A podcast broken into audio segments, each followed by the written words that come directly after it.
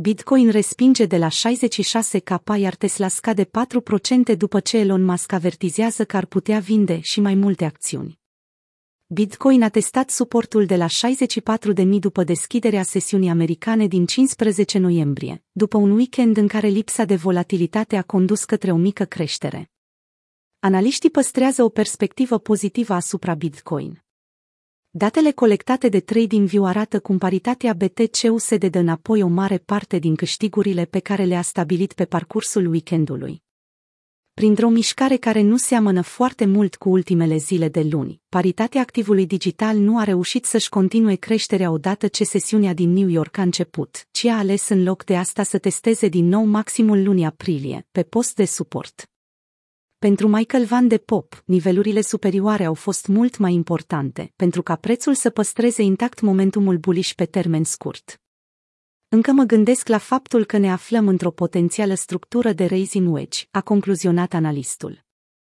Bitcoin e din nou bullish dacă trece de 66,4-66,8 k. În alte părți, atenția s-a concentrat asupra faptului că indicatorii pot arăta faptul că există mai mult loc de dezvoltare în sus pentru BTC, înainte ca un semnal clasic de vârf ciclic să fie observat pe grafic. Într-un mesaj în care evidenția se opere, Philip Swift, creatorul Look into Bitcoin, a asemănat situația curentă a pieței cu atmosfera supraîncălzită de la începutul anului 2021. Aceste niveluri de profit și pierdere sunt atât de joase. Ziua de ieri aproape că a fost negativă.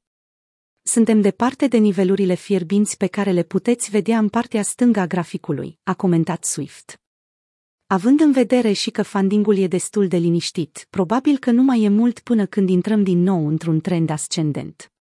SOPR este un indicator care se uită la prețul la care monedele s-au mutat într-o perioadă definită de timp și este folositor în determinarea comportamentului investitorilor în diferite părți ale ciclului Bitcoin.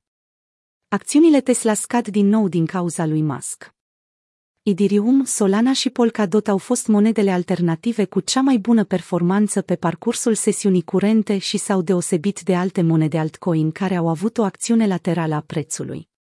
Deși lumânarea i a retras toată creșterea la data editării acestui articol, ETH-USD a stabilit un maxim la 4770 de dolari, în urma unei alte tentative a cumpărătorilor de a tranzacționa 5K. Pe piețele tradiționale, Tesla a suferit o scădere de 4,4% odată cu deschiderea sesiunii americane, o mișcare care, la fel ca cea de săptămâna trecută, s-a asemuit foarte tare cu mișcarea afișată de Bitcoin. În ceea ce se poate numi un debate aprins pe Twitter, Elon Musk a avertizat că ar putea să vândă din nou acțiuni din portofoliul său.